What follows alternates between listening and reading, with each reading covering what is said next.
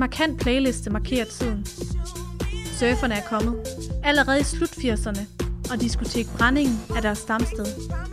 Det hele har været en lang rejse i at mødes på midten. Hvor stor en succes det er, skal vi ikke gøre os til dommer over, men alle skal have ros og tak for kampen. Her er et digt af Ingrid Nymo om et nedslag i denne tid.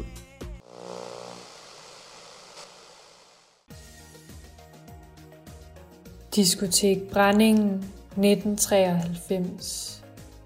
Posede jeans og bælter. Dans med løftede albuer. På et andet billede. Bare ben under et skilt Hvor der står Musikboksen. Drenge med afbladet hår. Smirnov skrevet på en glasvæg. Her har folk kysset og tævet hinanden og talt om de levende og druknede, mens solen gik ned over bølgerne. Måske to mennesker har siddet ved vandkanten og besluttet at slå en streg over noget. Flettet tær, set mod England. Og uden at vide, at hun snart skulle dø, talt om prinsesse Diana, AIDS-kampagnen, skilsmissen, håret.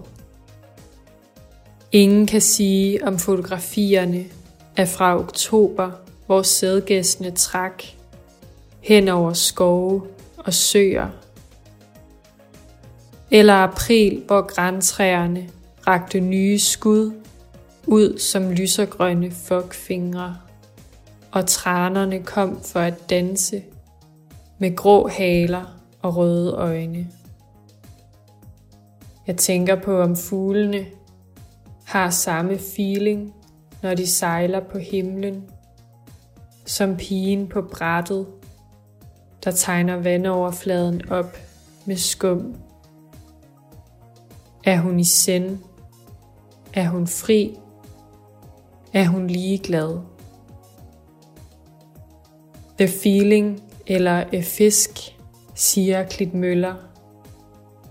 De fleste skal bare have en is, men det gør ikke noget.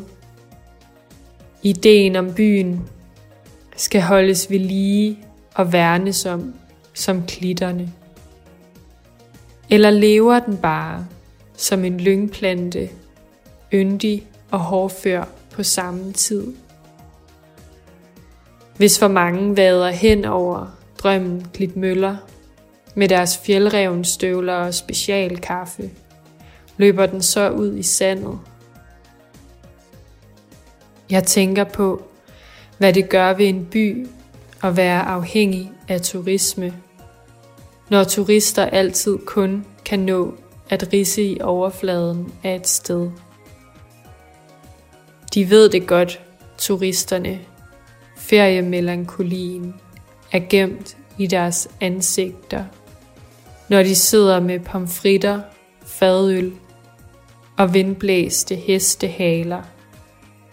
Der, hvor diskotek Brændingen før lå.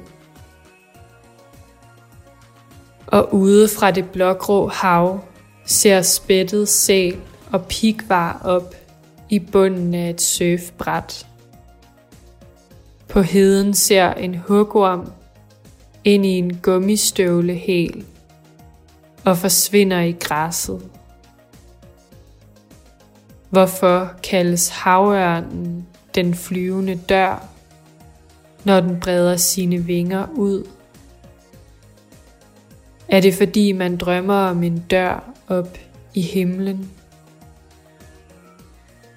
Ørnen udnytter varme luftstrømme fra jorden til at svæve langs med kysten, hvor tyboerne står i klitgræs og sand og glemmer, at de går rundt i en drøm.